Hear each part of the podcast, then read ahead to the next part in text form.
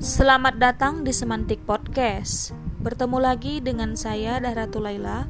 Pada episode 5 kali ini kita akan membahas mengenai kegiatan belajar 3 yakni semantik kognitif. Pembelajaran pada kegiatan belajar tiga ini kita akan membahas mengenai salah satu pendekatan pada semantik yakni semantik kognitif.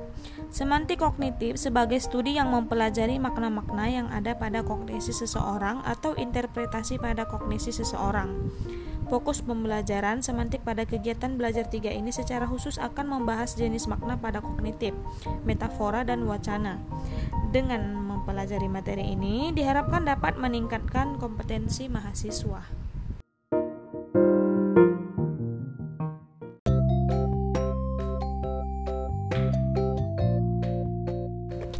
Jenis makna kognitif. Yang pertama ada makna konotatif. Makna konotatif adalah makna yang muncul sebagai akibat perasaan pemakai bahasa terhadap kata yang didengar atau kata yang dibaca. Menurut Pateda tahun 2010. Makna konotatif adalah ikatan pemikiran dan itu memberi orang rasa nilai ketika berbicara tentang sebuah kata menurut Komarudin tahun 2007.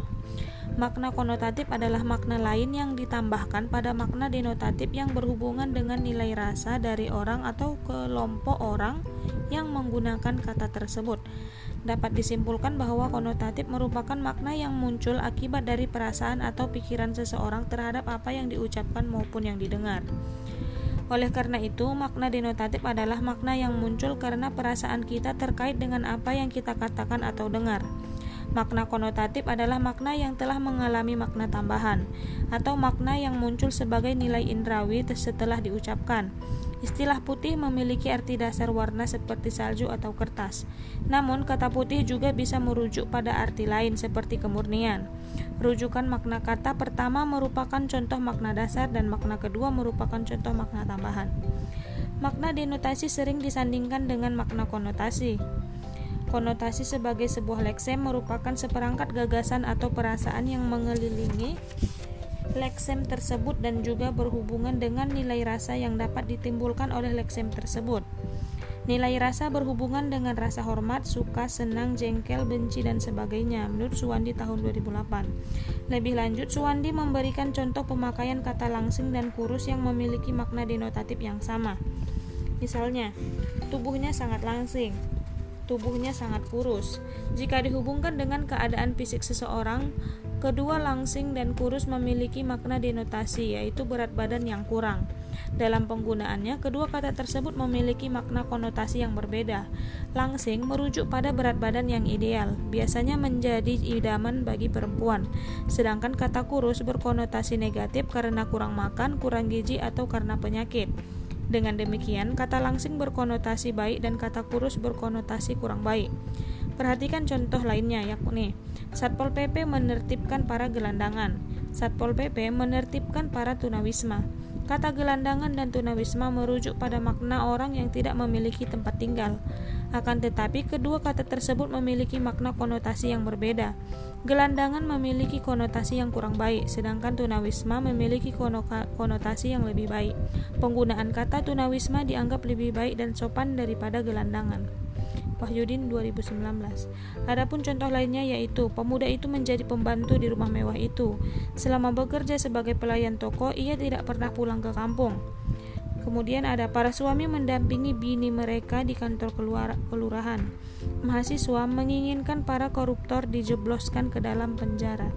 Kata pembantu bernilai rasa lebih kasar atau kurang sopan. Kita dapat mengganti kata tersebut dengan istilah lainnya yang lebih halus dan sopal. Misalnya asisten rumah tangga. Kata pelayan toko bernilai rasa kasar dibandingkan pramuniaga. Kata bini bernilai kasar dibandingkan istri, kata koruptor bernilai kasar dibandingkan dengan penyalahgunaan wewenang. Dijebloskan dapat diperhalus dengan dimasukkan, dan di penjara dapat diganti dengan kata yang lebih sopan, yaitu lembaga permasyarakatan. Contoh pertukaran makna pendengaran, pengecapan, dan penglihatan dapat dilihat pada kalimat berikut. Sikapnya sangat dingin ketika peristiwa itu terjadi. Terlalu banyak kenangan manis di kota pelajar ini. Analisisnya begitu tajam terhadap permasalahan bangsa ini. Tugas-tugas yang mereka terima begitu berat. Para guru seharusnya haus akan ilmu pengetahuan. Ucapannya begitu pedas didengar. Pengalaman pahit menjadi cambuk bagi tim kami. Adapun contoh lainnya yaitu para pejabat tidak akan memberi amplop untuk perkara ini. Jangan sampai pemerintah sekarang ini menjadi nilai merah dari rakyat. Acara tadi malam mengocok perut para penonton. Hampir setiap hari antrian kendaraan mengekor di jalan itu. Menu ayam geprek mulai menjamur di kota-kota kecil. Selanjutnya yaitu makna afektif, berkaitan dengan perasaan pribadi penutur dalam menggunakan bahasa, baik kepada pihak lain maupun objek yang dibicarakan. Makna emosional dapat dirasakan lebih verbal daripada tertulis. Makna afektif adalah makna yang merefleksikan perasaan pribadi dari pembicara termasuk sikapnya terhadap pendengar atau terhadap sesuatu yang dibicarakan. Makna ini juga lebih dirasakan secara lisan, biasanya diutarakan melalui unsur konseptual atau konotatif yang digunakan. Makna afektif adalah makna yang berkaitan dengan perasaan pembicara terhadap lawan bicara atau objek pembicaraan. Misalnya kata bunga Kamboja dan buaya, kedua kata tersebut mengandung nilai rasa negatif karena kata bunga Kamboja dijadikan sebagai lambang kematian atau kuburan dan buaya dijadikan lambang kejahatan. Oleh karena itu, kedua kata tersebut bermakna konotasi dengan nilai rasa negatif. Perbedaan makna denotatif dan konotatif didasarkan pada ada atau tidaknya nilai rasa pada sebuah kata. Misalnya, seseorang berkata, "Datanglah ke rumah buruk kami." Kata rumah buruk mengandung makna afektif. Terlihat adanya reaksi yang berhubungan dengan perasaan pendengar. Kalau seseorang berkata monyet, maka mengandung makna yang berhubungan atau mengakibatkan perasaan tersinggung. Dengan kata lain, arti kata monyet berkaitan dengan nilai rasa. Kata monyet berkaitan dengan penghinaan. Orang yang ditegur sebagai anak bodoh, bagaimana perasaan pembicara tentang dia atau secara tidak langsung seperti, bukannya saya tidak tidak pintar tetapi saya malas belajar. Menurut pendapat beberapa ahli sebelumnya, makna emosional ini lebih jelas dalam bahasa lisan daripada dalam bahasa tulisan. Makna ini berkaitan dengan selera atau nilai emosional pengguna, dan terdapat rangkaian kata yang memiliki makna konseptual yang sama tetapi nilai emosional yang berbeda. Dapat disimpulkan bahwa makna afektif adalah makna dari sudut pandang penutur. Makna afektif berkenaan dengan perasaan pembicara pemakai bahasa secara pribadi, baik terhadap lawan maupun terhadap objek yang dibicarakan. Selanjutnya ada makna reflektif. Menurut Leach, makna reflektif adalah makna yang muncul dalam makna konseptual ganda, di mana pengertian suatu kata pada pemakainya secara otomatis memunculkan sebagian respon kita membentuk pengertian lain. Makna ini juga sering dipahami sebagai sugesti yang terdapat pada suatu pemakai bahasa. Misalnya dalam sebuah upacara di gereja mendengar kata The Comforter atau Sang Penghibur dan The Holy Ghost atau Roh Kudus. Reaksi pendengar yang bukan beragama Katolik akan terbentuk makna non-religius dari kompor atau penghiburan dan ghost roh atau setan. Kata sang penghibur kedengarannya hangat dan seperti seseorang yang memberikan hiburan. Meski di dalam konteks religius yang beragama Katolik berarti yang memperkuat atau yang mendukung sedangkan Roh Kudus kedengarannya menakutkan. Dari kedua contoh tersebut menunjukkan sebuah pengertian kata yang secara langsung memunculkan sebagian respon pendengar sehingga dapat membentuk pengertian lain. Berdasarkan pengertian makna di atas, maka dapat disimpulkan bahwa makna reflektif merupakan suatu pengertian kata yang memunculkan pengertian kata baru dan dapat menyugesti pendengar atau pembaca. Makna reflektif muncul karena adanya respon dan pikiran dari si pendengar sehingga memunculkan pengertian kata baru. Contohnya, dulu kata kemaluan mengandung arti menderita malu. Sama halnya kata kehujanan, kesakitan, kemiskinan itu berarti menderita. Kini kata kemaluan sudah mengandung arti reflektif yaitu alat vital. Sama halnya kata babi bagi umat Islam mengandung arti reflektif yaitu haram najis menurut Amelia. Selanjutnya ada makna idiom. Idiom berasal dari bahasa Yunani yaitu idios yang berarti khas, mandiri, khusus atau pribadi. Idiom terkadang juga disebut dengan istilah ragam bahasa. Bahasa yang dilazimkan penggunaannya oleh golongan tertentu atau yang suka diterjemahkan dengan tepat ke dalam bahasa yang digunakan. Idiom atau ungkapan adalah kata atau rangkaian kata-kata yang maknanya tidak diturunkan dari makna kata atau kata-kata yang membentuknya, tetapi menghasilkan makna khusus atau makna kiasan. Sebuah kata akan berubah maknanya apabila telah menjadi bagian dari unsur sebuah ungkapan atau idiom. Kerap mengatakan bahwa idiom adalah pola-pola struktural yang menyimpang dari kaidah-kaidah bahasa yang umum, biasanya berbentuk prasa, artinya tidak bisa diterangkan secara logis atau secara gramatikal dengan bertumpu pada makna kata-kata yang membentuknya. Contohnya perasa kambing hitam dalam kalimat dalam peristiwa kebakaran itu Hansip menjadi kambing hitam, padahal mereka tidak tahu apa-apa. Makna kata kambing hitam secara keseluruhan tidak sama dengan kambing maupun dengan hitam. Makna kambing hitam pada kalimat tersebut ialah orang yang dituduh. Menurut Adis, mengemukakan bahwa idiom adalah satuan bahasa yang maknanya tidak dapat dijabarkan satu persatu dari makna kata atau unsur-unsur pembentuknya.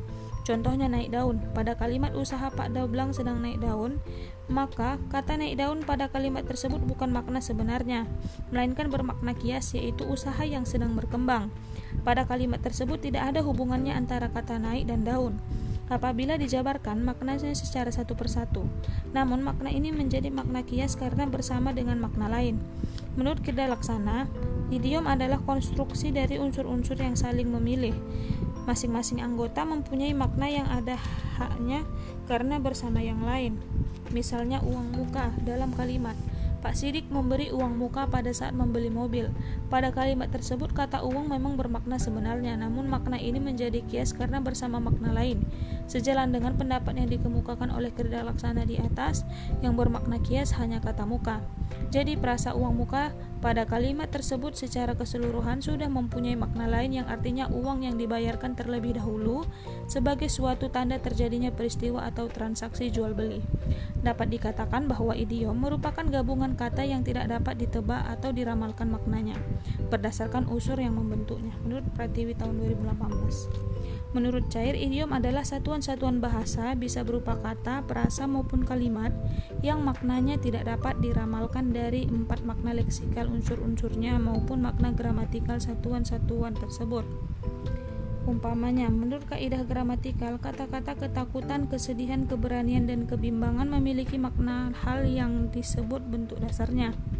Tetapi kata kemaluan tidak memiliki makna seperti itu. Begitu juga perasa rumah kayu bermakna rumah yang terbuat dari kayu.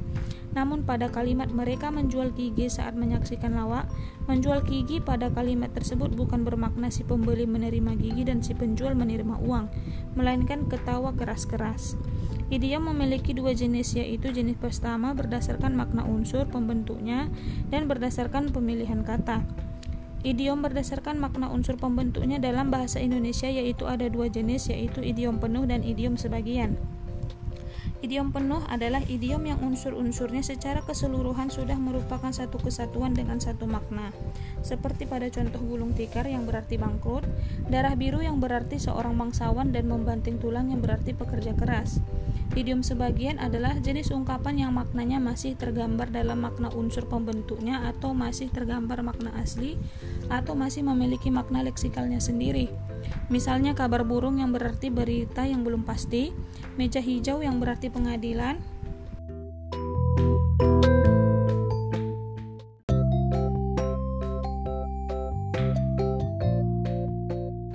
dan daftar hitam yang berarti daftar yang berisi nama-nama orang yang dicurigai atau dianggap bersalah.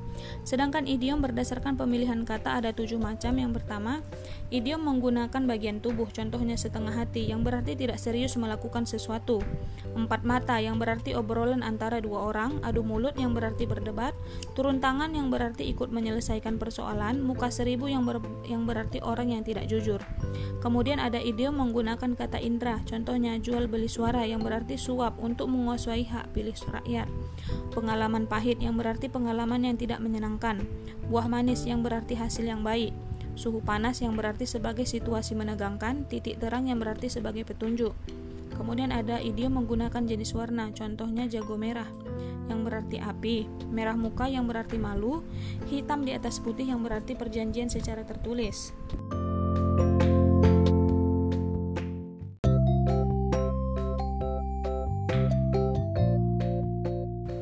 Idiom menggunakan nama benda alam, contohnya tanah air yang berarti negeri tempat kelahiran, menjadi bulan-bulanan yang berarti sasaran lawan, kabar angin yang berarti isu atau desas-desus.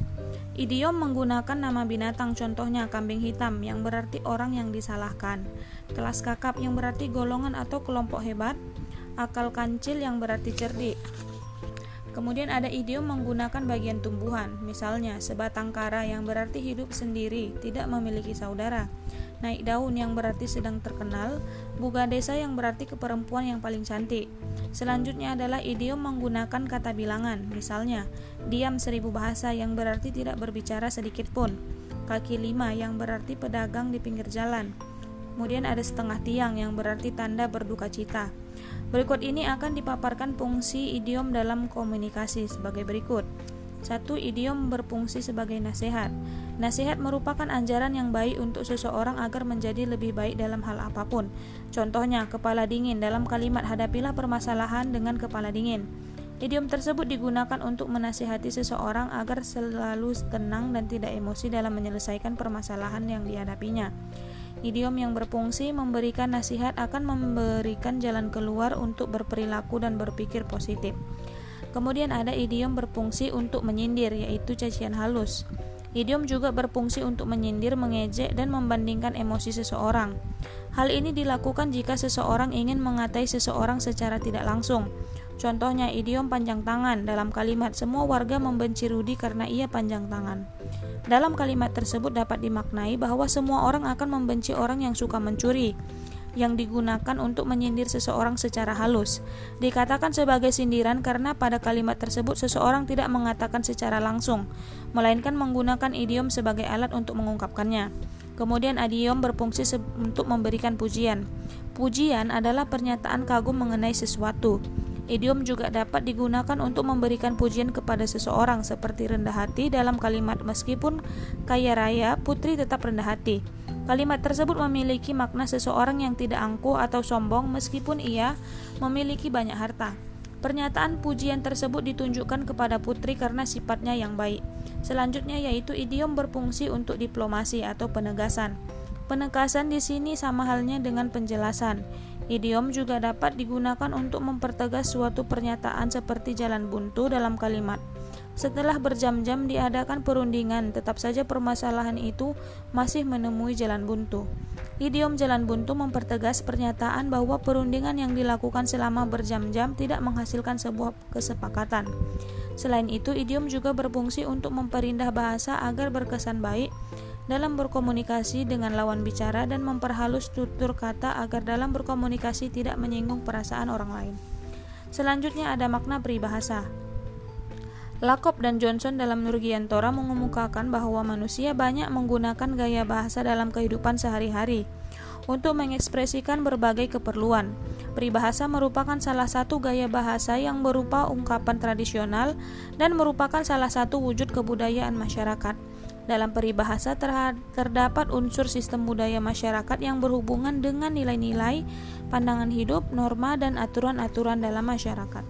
Berdasarkan pernyataan di atas, dapat diketahui bahwa peribahasa merupakan aturan, ajaran moral, nasihat yang disebarkan secara sosial dan berfungsi sebagai salah satu gaya bahasa yang digunakan dalam masyarakat untuk saling mengungkapkan gagasan perasaan maupun keinginan untuk memenuhi kebutuhan hidupnya.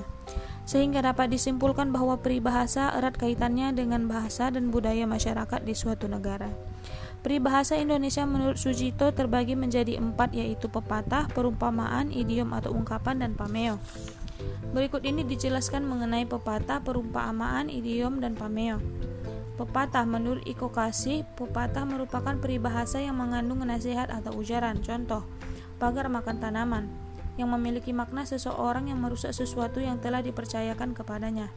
Kemudian ada datang tampak muka, pulang tampak punggung. Artinya sebaiknya selalu sopan santun ketika datang bertamu di depan rumah, bertamu ke rumah orang lain maupun pada saat pulang. Sepandai-pandai membungkus yang busuk, berbau juga. Artinya perbuatan busuk meskipun dirahasiakan lama-lama akan ketahuan juga. Sepala-pala mandi biar basah. Artinya adalah mengerjakan suatu pekerjaan hendaknya dilakukan dengan sungguh-sungguh hingga tuntas. Jangan hanya separuh-paruh. Kemudian ada perumpamaan. Menurut Eko Kasih, perumpamaan adalah peribahasa yang berupa perbandingan. Ciri utamanya adalah adanya kata bagai laksana seperti bak, seumpama, umpama, dan sebagainya. Bagai menabur benih di atas pasir, artinya menanamkan pengertian atau pengajaran kepada orang yang keras hati tidak akan menghasilkan sesuatu yang baik. Laksana kata, sedikit hujan banyak bermain, maknanya orang yang suka membesar-besarkan masalah yang sebenarnya tidak begitu besar seperti kejatuhan bulan, artinya mendapatkan keuntungan yang sangat besar. Bak mutiara dalam karang, artinya seorang gadis cantik yang dipingit.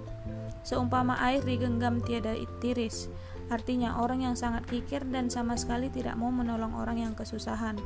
Kemudian ada umpama semut mempersembahkan paha belalang kepada raja, arti suatu pemberian yang tak ada artinya bagi orang yang menerima. Selanjutnya idiom atau ungkapan menurut Sujito idiom adalah ungkapan bahasa berupa gabungan kata atau perasa yang maknanya sudah menyatu dan tidak dapat ditafsirkan makna unsur yang membentuknya. Idiom terbentuk dari berbagai macam unsur seperti meja hijau, darah biru, dan sebagainya. Selanjutnya ada pameo. Menurut Sujito, pameo adalah sejenis peribahasa yang dijadikan semboyan. Misal, anjing menggonggong kapila berlalu. Maknanya, terus berjalan tidak menghiraukan rintangan yang menghadang. Kemudian ada sedikit-sedikit lama-lama menjadi bukit. Artinya, ilmu atau harta yang dikumpulkan sedikit demi sedikit pada akhirnya akan menjadi banyak. Berat sama dipikul, ringan sama dijinjing. Artinya, dalam menjalin persahabatan sebaiknya selalu berbagi suka dan duka. Sekian pembelajaran pada hari ini, kita lanjutkan pada materi berikutnya.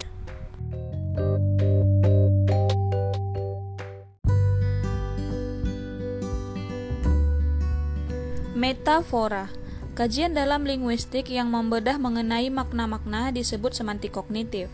Evans tahun 2007 mendefinisikan semantik kognitif sebagai studi yang mempelajari makna-makna yang ada pada kognisi seseorang atau interpretasi pada kognisi seseorang. Salah satu fokus utama kajian ini adalah metafora. Metafora merupakan gaya bahasa yang mengonsepkan satu konsep ke konsep yang lain. Menurut Sen tahun 2000 menjelaskan tugas pokok semantik kognitif adalah untuk menentukan pikiran dan bahasa pada metafora. Metafora adalah kombinasi dari akal dan imajinasi. Alasan tersebut setidaknya mencakup klasifikasi, pembatasan dan inferensi. Imajinasi mencakup setidaknya satu dari banyak aspek berkaitan dengan bagaimana seseorang melihat sesuatu berdasarkan hal-hal lain dalam pemikiran metaforis. Metafora adalah cara untuk membandingkan dua hal yang bisa menjadi objek, fisik, ide, atribut, atau tindakan dengan objek atau tindakan implisit lainnya. Menurut Baldik tahun 2001. Konsep metafora mulai berkembang sejak terbitnya buku Metaphor Will Life by pada tahun 1980 yang ditulis oleh George Lakoff bersama dengan koleganya Mark Johnson. Menurut Lakoff dan Johnson tahun 2003, metafora adalah sebuah hal yang memiliki makna lain dan fungsi utamanya yaitu untuk memahami. Dengan kata lain, metafora adalah bagian dari bahasa figuratif yang membandingkan satu hal dengan hal yang lainnya. Lakop dan Johnson mengamati bahwa semua bahasa manusia menggunakan makna metafora untuk berkomunikasi pada tingkatan di berbagai abstraksi dari realitas konkret. Teori ini merupakan teori metafora Lakop dan Johnson yang lebih dikenal dengan teori metafora konseptual. Metafora ditandai dengan penggantian ciri relasi, asosiasi, konseptualisasi, dan analogi dalam penataan hubungannya.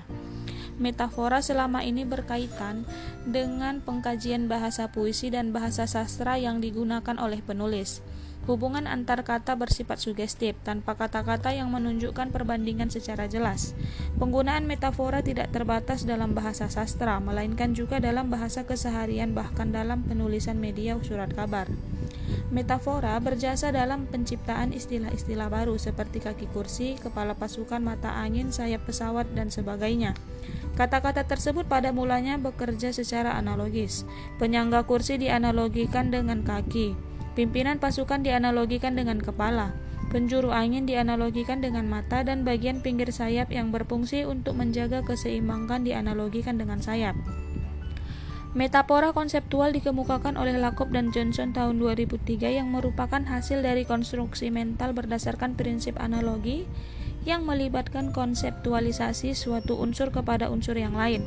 Kata lain, metafora merupakan mekanisme kognitif di mana satu arah pengalaman atau ranah sumber dipetakan kepada ranah pengalaman lain atau sasaran, sehingga ranah kedua sebagian dipahami dari ranah pertama. Dalam metafora mengindikasikan adanya transfer dari satu konsep ke konsep lainnya. Dasar adanya transfer inilah yang dijadikan prinsip dasar saat menentukan sebuah data termasuk dalam korpus data metafora atau bukan. Contoh, life is a journey. Ungkapan life is a journey terdapat ranah sumber dan sasaran. Kata journey perjalanan termasuk ranah sumber dan kata life hidup adalah ranah sasaran. maka dapat dipahami bahwa kata life hidup memiliki persamaan dengan kata journey atau perjalanan. Hidup memiliki titik awal dan akhir, lahir dan mati. Perjalanan memiliki titik awal dan tujuan, tempat awal perjalanan dan lokasi yang akan dituju. Metafora konseptual mencakup transfer dari ranah sumber atau source domain. Di ranah sasaran, ranah sumber digunakan untuk memenuhi konsep abstrak dalam ranah sasaran. Ranah sumber biasanya berupa hal-hal yang didapat dari kehidupan sehari-hari. Ranah sumber bersifat konkret. Lakop dan Johnson tahun 2003 membagi metafora menjadi tiga jenis, yaitu metafora struktural, metafora orientasional, dan metafora ontologis. Dalam metafora struktural, suatu konsep ditransfer dengan menggunakan konsep yang lain. Pentransferan itu dilakukan berdasarkan korelasi sistematis dari pengalaman hidup sehari-hari. Metafora ini didasarkan atas ranah sumber dan ranah target. Contoh argumen Iswar. Metafora orientasional berhubungan dengan orientasi pengalaman manusia seperti naik turun atau up down, dalam luar in out, depan belakang front back, hidup mati on off, dalam dangkal deep slow, dan pusat keliling atau central peripheral. Orientasi ruang muncul didasarkan pada pengalaman fisik manusia dalam mengatur orientasi arah dalam kehidupan pengalaman itu menyatu dalam pikiran manusia sehingga pengkonkretan hal yang abstrak menjadi nyata. Misalnya pengkonkretan yang abstrak dengan menggunakan dimensi naik turun atau up down, rasa bahagia happy dan sedih sad dipetakan dalam dimensi naik turun atau up down. Metafora ontologis adalah metafora yang mengonseptualisasikan pikiran, pengalaman, dan proses hal abstrak lainnya ke sesuatu yang memiliki sifat fisik. Dengan kata lain, metafora ontologis menjadikan nomina abstrak sebagai nomina konkret. Lakop dan Johnson secara terperinci menggambarkan kehadiran metafora dalam kehidupan sehari-hari. Orang tidak lagi menyadari bahwa sebagian besar kalimat yang mereka gunakan didasarkan pada struktur metafora. Tanpa disadari, orang menggunakan pemetaan, pengalihan, atau transfer dari suatu bentuk ke bentuk yang lain. Dari bentuk konkret ke abstrak, Lira dan kawan-kawan tahun 2006. Contohnya, karirnya sedang jatuh. Konsep kata jatuh tidak mungkin didefinisi, didefinisikan seperti yang terdapat dalam KBBI, yaitu jatuh sebagai terlepas dan turun ke meluncur ke bawah dengan cepat atau turun banyak harga nilai dan sebagainya atau sampai ke atau bertepatan dengan. Tentunya Anda tidak akan memberikan jawaban seperti itu, melainkan memberikan konsep yang berkaitan dengan konteks. Kalimat yaitu keadaan terpuruk, tidak dalam kondisi yang baik. Konsep atas bawah atau up down digunakan ketika keadaan baik heavy is up dan ketika keadaan sedih set is down. Metafora dewasa ini tidak hanya terdapat dalam ruang lingkup sastra saja seperti puisi, novel maupun film Metafora juga banyak ditemukan dalam ruang lingkup non-fiksi seperti dalam berita maupun artikel. Jurnalis menggunakan metafora sebagai salah satu bentuk kekreativitasannya dalam mengelola data. Tujuannya yaitu untuk menarik perhatian pembaca. Artinya, jurnalis memindahkan suatu konsep ke konsep yang lain. Contohnya, hingga serangan pajar di hari pemilihan maupun permainan di tingkat tabulasi hasil adalah riwayat yang senantiasa hadir di setiap pilkada. Prase serangan pajar merupakan ungkapan metafora. Ranah sumber pada contoh tersebut adalah serangan pajar dan ranah sasaran pada contoh tersebut adalah politik uang. Contoh tersebut menunjukkan bahwa pemakai bahasa memainkan peran penting dalam mengonstruksi ide seseorang. Berikut ini interpretasi analisis ungkapan metaforis yang ditemukan dalam rubrik opini harian Pajar edisi 2 pekan pada bulan Maret 2021 menurut Silvania tahun 2022. 1. Metafora struktural. Ungkapan metafora konseptual yang ditemukan sebanyak 5 data yaitu 1. Boneka partai politik di Perusda, perusahaan daerah. Menurut Harian Pajar edisi 2 Maret tahun 2021. Pada data 1 terdapat ungkapan metaforis boneka. Ranah sumbernya ialah boneka dan ranah sasarannya merujuk kepada kepala daerah. Data tersebut termasuk metafora struktural dilandasi oleh konsep boneka yang memiliki kesamaan dengan konsep kepala daerah.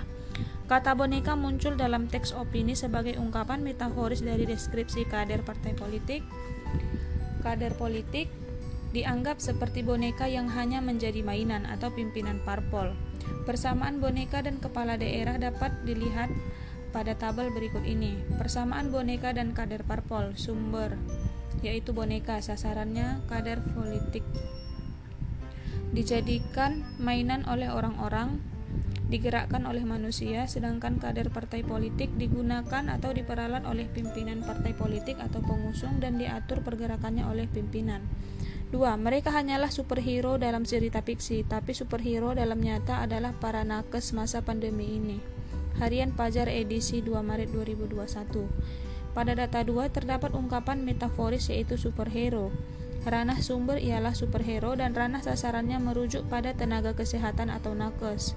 Kata superhero muncul sebagai ungkapan metaforis dalam teks opini untuk menggambarkan sosok tenaga kesehatan. Tenaga kesehatan dianggap seperti superhero yang memiliki keberanian menyelamatkan orang-orang yang terpapar COVID-19. Persamaan superhero dan tenaga kesehatan dapat dilihat pada tabel 2. Superhero, yaitu sumber, memiliki kekuatan dan keberanian yang luar biasa dalam melakukan hal hebat demi kepentingan orang banyak. Menggunakan pakaian khas yang berbeda dengan yang lain, kemudian menolong yang lemah dalam membasmi kejahatan. Sedangkan tenaga kesehatan atau sasaran memiliki keberanian yang luar biasa untuk melakukan hal hebat demi kepentingan orang banyak, memakai pakaian yang khas yaitu alat pelindung diri atau APD dan menolong orang yang terkena penyakit. Selanjutnya ada dua, metafora orientasional. Adapun metafora orientasional yang ditemukan sebanyak tujuh data. Data yang termasuk metafora orientasional diidentifikasi sebagai berikut. Masyarakat kaget seperti tak percaya gubernur dengan citra positif tersandung kasus korupsi. Harian Pajar edisi 1 Maret 2021. Data 1 terdapat ungkapan metaforis tersandung. Ranah sumber adalah tersandung adalah ranah sasaran yang adalah terlibat kasus korupsi. Dalam konteks opini tersebut menunjukkan bahwa gubernur mendapatkan halangan di tengah perjalanannya. Media sosial ramai dengan berita lurus yang ditingkahi informasi miring. Harian Pajar edisi 2 Maret 2021. Data 2 terdapat ungkapan lurus dan miring. Ranah sumbernya ialah lurus dan ranah sasaran ialah berita yang faktual. Kata lurus memiliki makna leksikal, jujur, polos. Selanjutnya, ranah sumbernya ialah miring dan ranah sasarannya informasi yang tidak benar. Dalam konteks opini tersebut, keduanya menunjukkan bahwa dalam berita yang dikenal faktual banyak berisikan informasi yang tidak sesuai dengan fakta atau benar adanya. Selanjutnya, pagi itu Makassar mendung, seakan langit turut murung. Ungkapan metaforis data 3 ditunjukkan dengan adanya penanda linguistik murung. Ranah sumbernya ialah murung dan ranah sasarannya merujuk pada keadaan sedih. Kata murung memiliki arti sedih, namun konsep murung dan disandingkan dengan langit yang menggambarkan keadaan seseorang melalui langit yang mendung terlihat seolah-olah menjadi kesedihan yang tak terkendali, kesedihan yang tidak terbendung. Selanjutnya yaitu perubahan sosial pasca reformasi tampaknya belum banyak mengubah wajah pembangunan nasional. Harian Pajar edisi 8 Maret tahun 2021. Data ini menunjukkan ungkapan yang memiliki nilai metaforis wajah Ranah sumbernya ialah wajah dan ranah sasaran merujuk pada pembangunan nasional. Pada data tersebut, kata wajah merupakan apa-apa yang tampak lebih dulu dari pembangunan nasional setelah pasca reformasi. Jadi, makna konseptualnya adalah tampilan. Kemudian ada komunikasi tersumbat lalu terbelah, harian Pajar edisi 9 Maret. Ungkapan metaforis pada data 5 ditunjukkan dengan penanda linguistik, tersumbat dan terbelah. Ranah sumbernya ialah tersumbat dan ranah sasarnya ialah tidak lancar. Ranah sumber adalah terbelah dan ranah sasaran adalah memisahkan diri. Dalam kaitannya pada opini tersebut adalah komunikasi yang tidak lancar sebagai penyebab aspirasi mereka tak sejalan lagi, menjadi alasan pembenar untuk memisahkan diri dan membentuk partai baru. Selanjutnya yaitu moral pelajar rusak karena pandemi jangan mau dijadi sampah masyarakat. Ungkapan metaforis pada data 6 ini ditunjukkan dengan penanda linguistik sampah. Ranah sumbernya ialah sampah dan ranah sasarannya merujuk pada pelajar. Kata sampah berarti hina. Konsep kata sampah menggambarkan keadaan sebagai suatu entitas. Dalam konteks opini tersebut menunjukkan bahwa moral pelajar rusak selama pandemi. Diharapkan ke depannya tidak menjadi manusia yang tidak berguna di dalam masyarakat. Selanjutnya, bahkan berpotensi menjadi kerikil pada hubungan dengan negara lain. Data 7 terdapat ungkapan metaforis kerikil. Ranah sumbernya adalah kerikil dan ranah sasaran ialah permasalahan. Konsep kata kerikil menggambarkan keadaan sebagai suatu entitas. Dalam konteks opini tersebut menunjukkan bahwa kampanye benci produk asing dapat menimbulkan permasalahan pada hubungan dengan negara lain meskipun dianggap sepele namun bisa saja membawa malapetaka.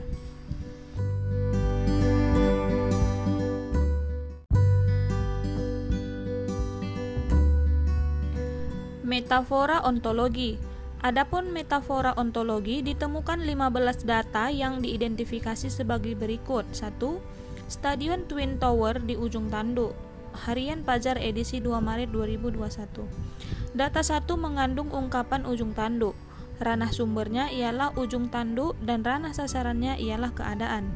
Ujung tanduk dapat diartikan sebagai suatu keadaan yang membuat orang merasa khawatir. Prase ujung tanduk digunakan untuk menggambarkan keadaan sebagai suatu entitas yakni menggambarkan kondisi stadion Twin Tower yang terancam seperti sesuatu yang terletak di ujung tanduk hewan. 2. Pergerakan tambahan mereka yang merasa dekat api kekuasaan. Harian Pajar edisi 2 Maret 2021. Data 2 terdapat ungkapan metaforis api. Ranah sumbernya ialah api dan ranah sasaran merujuk pada keadaan. Prase api dipahami sebagai panas dan cahaya yang berasal dari sesuatu yang terbakar yang apabila api terlalu besar dapat menimbulkan malapetaka. Dalam kaitannya dengan opini tersebut, api disandingkan dengan kekuasaan yang berarti menggambarkan keadaan yang berbahaya yang dapat menyebabkan bencana. 3. Namun, anggapan sesungguhnya mengabaikan fakta bahwa manusia adalah makhluk paling kreatif yang akan mencari celah lubang jarum dalam suatu sistem. Harian Pajar edisi 2 Maret 2021. Data 3 terdapat ungkapan metaforis lubang jarum. Ranah sumbernya ialah lubang jarum dan ranah sasarannya merujuk pada peluang dalam suatu sistem. Manusia dengan kekreativitasannya selalu mencari cara untuk mewujudkan keinginannya meskipun dengan cara yang berbahaya sekalipun.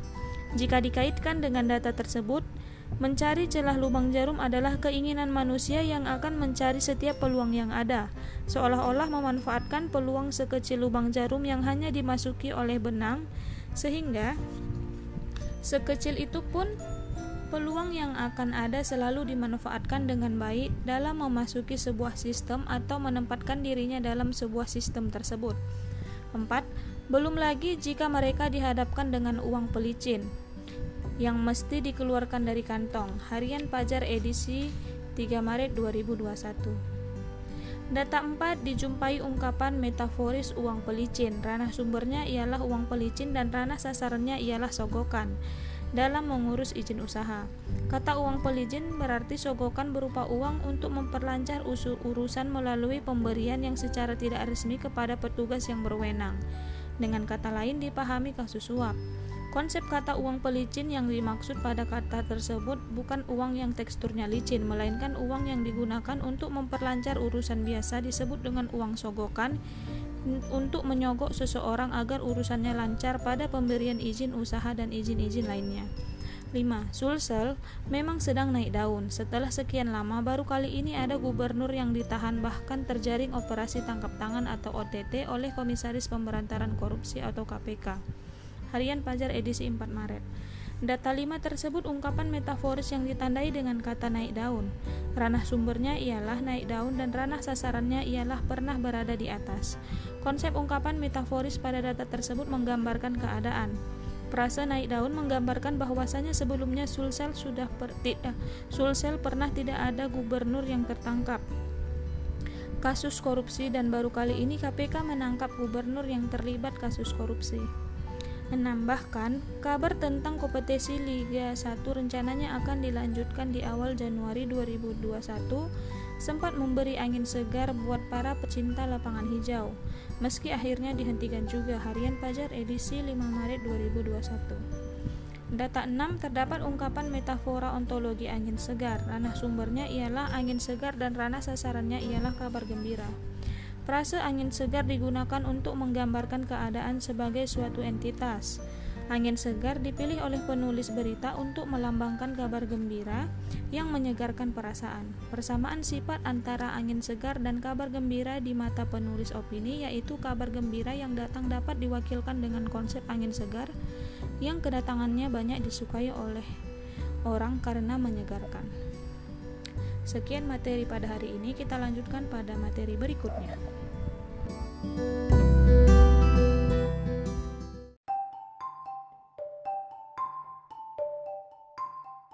Wacana Konsep wacana Terdapat berbagai macam pengertian wacana yang dikemukakan oleh para ahli.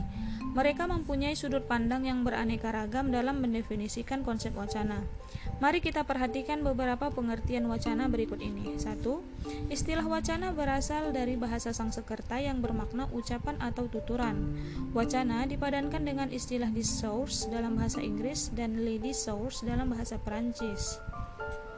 Kata tersebut berasal dari bahasa Yunani diskursus yang bermakna berlari ke sana kemari, Sudrayat tahun 2009. Di dalam Dictionnaire de Linguistique, le discourse diartikan sebagai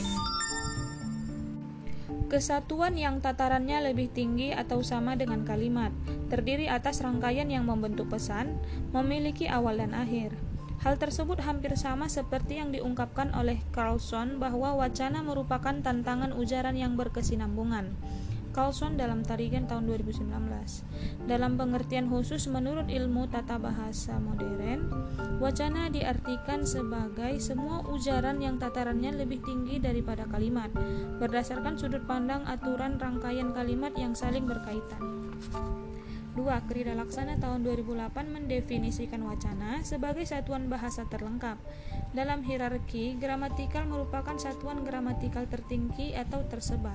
Wacana ini direalisasikan dalam bentuk karangan yang utuh seperti novel, buku, seri ensiklopedia, dan sebagainya paragraf, kalimat, atau kata yang membawa amanat yang lengkap. Menurut Alwi dan kawan-kawan, di dalam tata bahasa baku bahasa Indonesia menyatakan bahwa wacana ialah rentetan kalimat yang berkaitan, sehingga terbentuklah makna yang serasi di antara kalimat itu.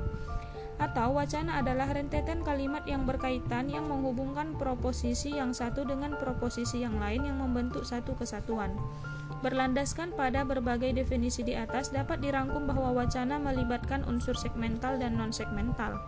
Sebagai wujud penggunaan bahasa dalam kegiatan berkomunikasi, wacana tidak hanya menggunakan seperangkat alat linguistik seperti fonem, morfem, kata, prasa, klausa, dan kalimat, tetapi juga memperhatikan konteks tuturan, agar tercipta wacana yang padu dan utuh. Aspek kohesi dan koherensi juga perlu diperhatikan agar wacana terbentuk teks yang baik. Berdasarkan berbagai pendapat tentang pengertian wacana di atas, maka dapat ditarik kesimpulan bahwa wacana adalah sebuah bentuk tindakan komunikasi interaktif yang dapat dilakukan baik secara lisan atau tertulis. Wacana selalu melibatkan dua pihak yaitu penyapa dan pesapa. Wacana merupakan organisasi bahasa tertinggi yang lebih besar atau di atas kalimat. Wacana dapat terwujud dalam bentuk kalimat-kalimat yang banyak dan panjang, namun juga dapat namun juga dapat sangat pendek berupa kalimat tunggal yang memiliki makna dan konteks. Wacana sangat berkaitan dengan konteks yang melingkupinya. Wacana yang baik haruslah memiliki kohesi dan koherensi yang tinggi agar menjadi wacana yang utuh dan terbaca. Selain itu, wacana juga harus memiliki awal dan akhir yang nyata. Menurut Wahyudin tahun 2019. Selanjutnya ada kohesi. Sebelum Anda mengetahui apa itu kohesi, ada baiknya Anda membaca teks berikut ini. Perhatikan penghubung yang dicetak miring. Program Pendidikan Profesi Guru atau PPG adalah program pendidikan yang diselenggarakan untuk lulusan S1 kependidikan dan S1 D4 non kependidikan yang memiliki bakat dan minat menjadi guru. Agar mereka dapat menjadi guru yang profesional sesuai dengan standar nasional pendidikan, mereka perlu memperoleh sertifikat pendidik. Dengan demikian, seorang lulusan S1 dan D4 yang ingin menjadi guru yang profesional harus menempuh pendidikan profesi terlebih dahulu. Kata hubung pada kalimat satu di atas digunakan sebagai alat untuk menghubungkan informasi yang satu dengan yang lain. Selain penghubung dengan demikian, terhadap terdapat penghubung yang lainnya seperti di samping itu oleh karena itu, namun kemudian maka dan sebagainya. Unsur-unsur tersebut kadangkala digunakan dalam sebuah teks. Unsur-unsur pembentuk dalam teks disebut sebagai alat kohesi. Penggunaan unsur-unsur tersebut dapat membedakan sebuah rangkaian kalimat itu sebagai sebuah teks atau bukan teks. Kohesi merupakan aspek formal dalam sebuah teks. Kohesi digunakan sebagai penanda hubungan antar kalimat dalam teks. Alwi dan kawan-kawan menyatakan bahwa kohesi merupakan hubungan perkaitan antar posisi yang dinyatakan secara eksplisit oleh unsur-unsur gramatikal dan semantik dalam kalimat-kalimat yang membentuk wacana. Rani dan kawan-kawan menyatakan bahwa hubungan kohesif ditandai dengan penggunaan piranti formal yang berupa bentuk linguistik yang disebut piranti kohesi. Piranti kohesi ini meliputi piranti kohesi leksikal dan piranti kohesi gramatikal. Piranti kohesi leksikal meliputi reiterasi dan kolokasi. Sementara itu, piranti kohesi gramatikal meliputi referensi, penggantian, dan konjungsi. Selanjutnya ada kohesi leksikal. Alat-alat yang digunakan dalam kohesi leksikal dapat berupa kata atau frasa bebas yang dapat mempertahankan hubungan yang kohesif antar kalimat. Piranti kohesi leksikal terdiri dari dua macam, yaitu reiterasi dan kolokasi. Rantel melalui Rani dan kawan-kawan, reiterasi digunakan untuk mengulang suatu proposisi atau bagian proposisi. Sementara itu, kolokasi digunakan untuk menunjukkan adanya hubungan kedekatan lokasi atau tempat. Selanjutnya yaitu repetisi atau pengulangan. Repetisi atau pengulangan digunakan untuk menghubungkan antara topik kalimat yang satu dengan yang lainnya. Dengan adanya pengulangan, penulis berusaha untuk menunjukkan bahwa terdapat hubungan ide atau topik dalam sebuah teks. Misalnya satu, pengulangan penuh. Pengulangan penuh adalah pengulangan satu bentuk secara utuh. Bentuk yang diulang tidak mengalami perubahan apa pun. Tujuan pengulangan untuk memberikan tekanan yang merupakan kata kunci. Perhatikan contoh berikut ini. Guru adalah sebuah profesi yang sangat mulia. Di tangan mereka, masa depan bangsa ini ditentukan. Guru juga disebut sebagai pahlawan pembangunan. Melalui tangan-tangan mereka terlahir pahlawan pembangunan yang suatu hari nanti akan mengisi berbagai sektor penting di negeri ini. Guru yang ideal bukan hanya guru yang pintar, pandai, atau pakar di bidang ilmu yang dimiliki, melainkan guru harus bisa menempatkan dirinya sebagai agent of change atau agen perubahan yang jauh lebih penting dari itu semua. Jika Anda cermati wacana di atas, terdapat pengulangan kata guru. Kata ini menduduki fungsi yang sama dalam kalimat, yaitu sebagai subjek. Kata guru diulang pada kalimat berikutnya tanpa perubahan. Selanjutnya ada kolokasi. Berkaitan dengan penggunaan dua kata atau lebih secara bersama-sama untuk membentuk kesatuan makna. Dalam kolokasi, suatu bentuk akan selalu berdekatan atau berdampingan sehingga membentuk suatu kesatuan. Misalnya, pasien akan berhubungan dengan dokter, penyakit akan berlokasi dengan obat, asap dan berkolaborasi dengan api. 3. Segala sesuatu terjadi bukan karena kebetulan, melainkan ada sebab dan akibatnya. Jika ada pepatah mengatakan bahwa tidak akan ada asap tanpa ada api. Banyak kisah yang sering kita temukan dari pepatah ini. Melalui kisah ini kita akan belajar bersama tentang hikmah yang ada dari asap dan api. Wacana tiga di atas terdapat dua kata yang kehadirannya saling berdekatan, yaitu asap dan api. Kehadiran dua kata tersebut secara bersamaan akan membentuk suatu kesatuan. Jika kata asap disandingkan dengan kata tanah akan menjadi bentuk yang aneh karena kedua kata tersebut bukan dua hal yang ko, bukan hal yang lokasinya saling berdekatan. Selanjutnya ada kohesi gramatikal.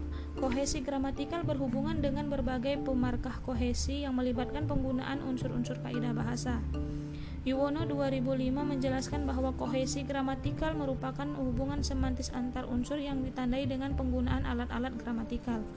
Penggunaan alat-alat gramatikal seperti referensi, substitusi, elipsis, dan konjungsi secara tepat akan menjadikan sebuah wacana yang padu.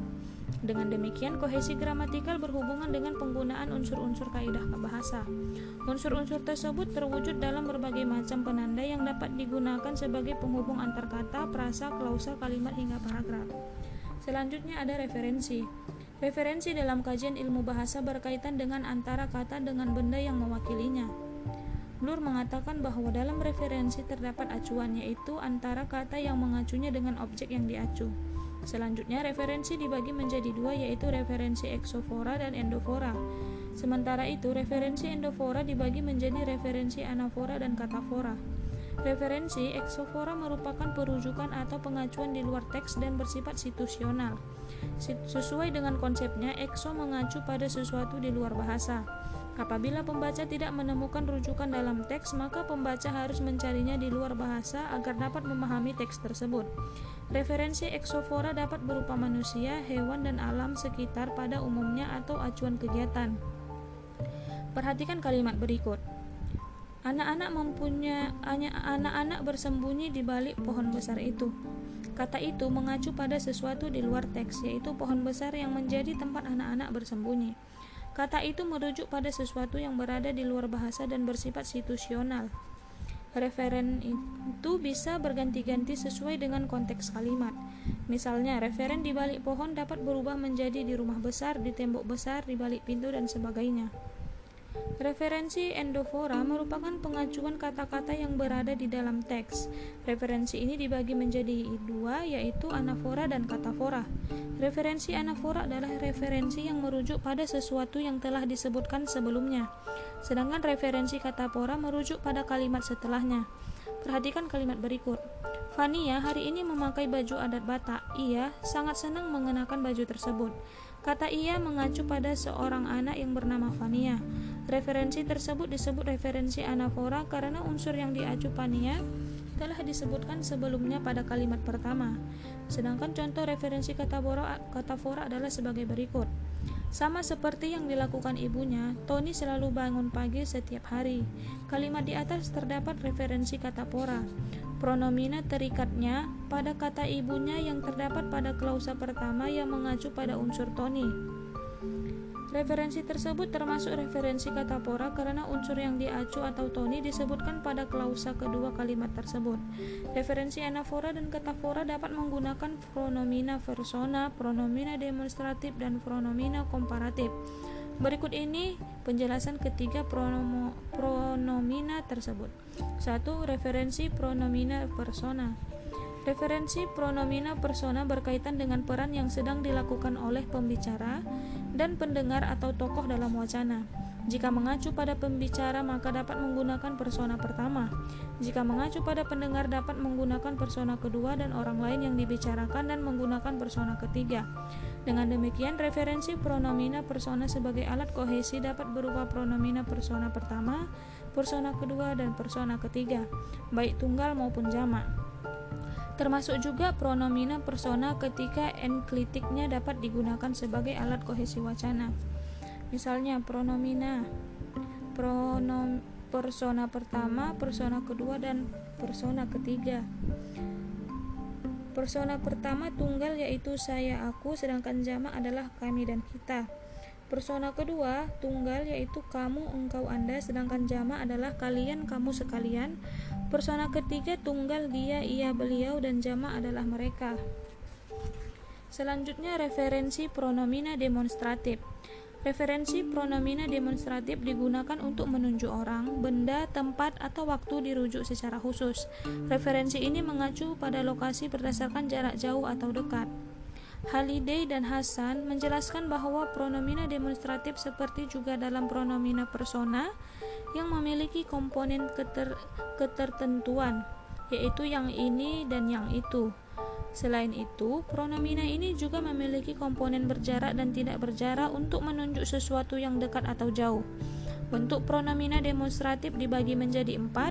Keempat pronomina demonstratif tersebut dapat dilihat pada tabel berikut ini.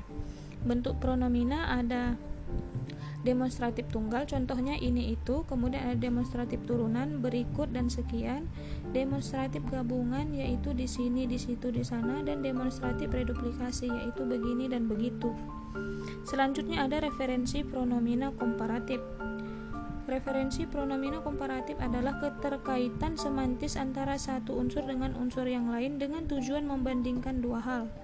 Referensi ini termasuk dalam kohesi gramatikal yang bersifat membandingkan dua hal atau lebih.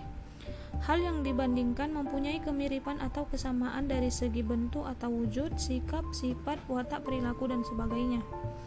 Beberapa kata yang termasuk dalam referensi ini adalah seperti sama, persis, identik, serupa, segitu, serupa, selain, berbeda, dan sebagainya. Selanjutnya adalah substitusi. Substitusi adalah penggantian suatu unsur bahasa dengan unsur bahasa yang lain. Substitusi digunakan untuk menghindari pengulangan bentuk yang sama. Penggantian yang dilakukan dapat berupa kata, frasa, atau klausa. Substitusi erat kaitannya dengan faktor gramatikal.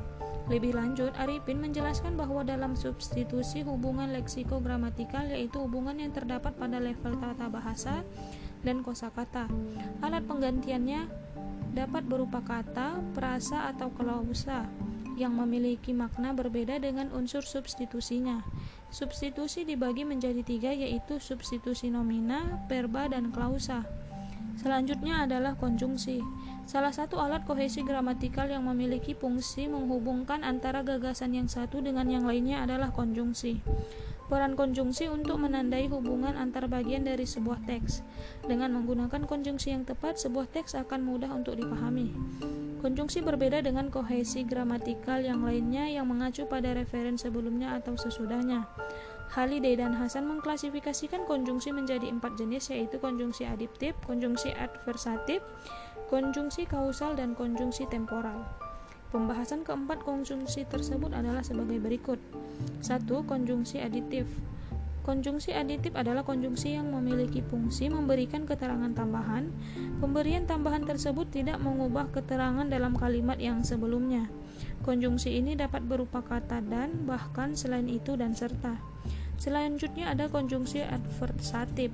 Untuk menghubungkan dua gagasan yang menyatakan kontras, maka dapat menggunakan konjungsi adversatif. Konjungsi yang dapat digunakan untuk konjungsi adversatif antara lain yaitu tetapi, namun, meskipun, dan melainkan. Selanjutnya ada konjungsi kausal. Konjungsi klausal dapat digunakan untuk menghubungkan dua gagasan yang memiliki hubungan sebab dan akibat konjungsi karena sebab sehingga jadi oleh karena itu dengan demikian dapat digunakan untuk menyatakan sebab akibat. Selanjutnya adalah konjungsi temporal. Untuk menyatakan hubungan kronologis konjungsi temporal dapat digunakan. Hubungan kronologis dapat menyatakan waktu yang sudah terjadi belum terjadi atau sedang terjadi. Konjungsi temporal dapat berupa sebelum sesudah ketika saat sekarang dan lalu. Selanjutnya ada elipsis Elipsis berhubungan dengan pelesapan yang terjadi pada kalimat. Pelesapan yang dilakukan adalah dengan tidak menyebutkan salah satu bagian dari sebuah kalimat. Pelesapan tidak akan membuat kalimat sulit untuk dimengerti. Terdapat tiga macam elipsis, yaitu elipsis nomina, elipsis verba, dan elipsis klausal. Elipsis nomina adalah penghilangan unsur kalimat yang berkategori nomina. Perhatikan contoh berikut ini. Almahira bertamu dengan nenek ketika Almahira bermain di pinggir sungai. Pelesapan nomina terdapat pada kalimat di atas. Nomina yang dilesapkan adalah Almahira. Jika ditulis tanpa pelesapan kalimat di atas adalah Almahira bertemu dengan nenek ketika Almahira bermain di pinggir sungai. Jika ditulis demikian, kalimat tersebut menjadi kalimat yang tidak badu dan tidak efektif karena terjadi pemborosan atau redudan. Selanjutnya ada elipsis verbal. Berbeda dengan elipsis nomina, elipsis verbal adalah penghilangan unsur kalimat yang berkategori verbal. Perhatikan kalimat berikut. Kami memesan es jeruk. Judan memesan es campur. Pelesapan unsur kalimat berkategori perbat terjadi pada kalimat di atas. Kata memesan pada klausa kedua dihilangkan. Selanjutnya adalah elipsis klausal. Elipsis klausal adalah pelesapan unsur klausal dalam suatu kalimat. Misalnya, apakah kamu memesan bakso? Ya, saya memesan bakso. Pelesapan pada kalimat di atas berupa klausa, yaitu saya memesan bakso. Jika ditulis semua kalimat di atas menjadi apakah kamu memesan bakso? Ya, saya memesan bakso.